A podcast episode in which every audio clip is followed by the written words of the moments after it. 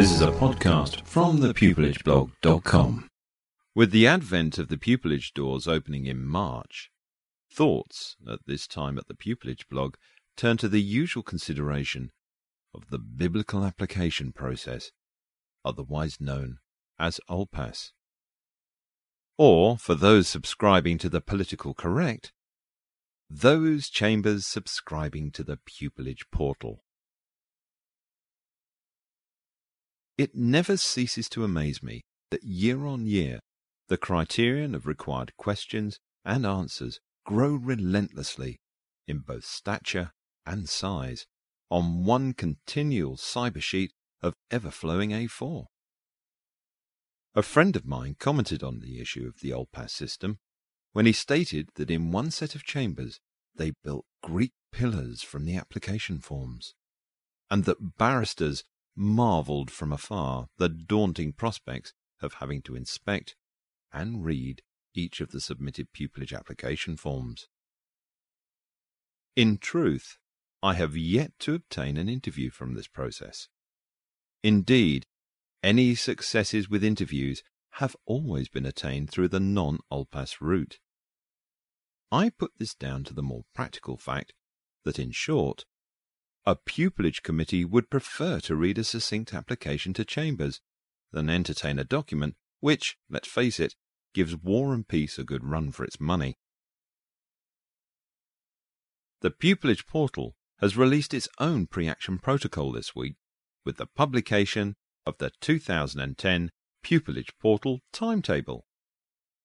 Within this schedule of events, timings for each requirement are clearly identified, so it's certainly worth familiarizing yourself with the different stages of commencement to pupillage combat.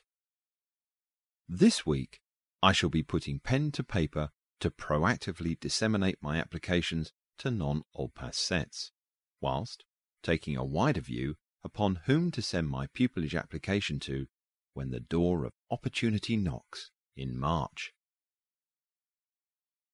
Other thoughts this week have focused upon the Qualified Lawyers Transfer Test, otherwise known as the QLTT. As the clock is ticking down after being called to the bar in 2007, this may become the more prescriptive approach to attain the status of legal practice, especially given the momentum of change being advocated by Nicholas Green QC, chairman of the bar, as he calls for the need for the bar to diversify and indeed open the door to other practitioners. And so now to other news. Popular tweets this week have included discussions surrounding the junior criminal bar and how it's now under threat from botched legal aid reforms. This was further reinforced by Nicholas Green QC, who said that the latest round of proposed cuts in criminal legal aid in England and Wales, coupled with the absence of a clear strategic vision for the future of legal aid, were placing the country's justice system at risk. I think this is a question of watch this space as the Bar Council launches a judicial review of government's consultations on criminal legal aid.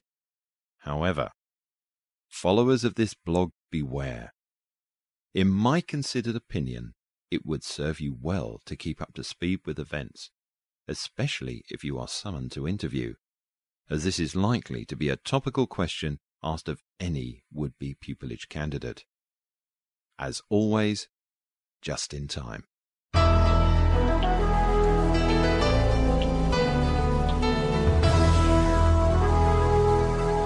This is a podcast from thepupillageblog.com.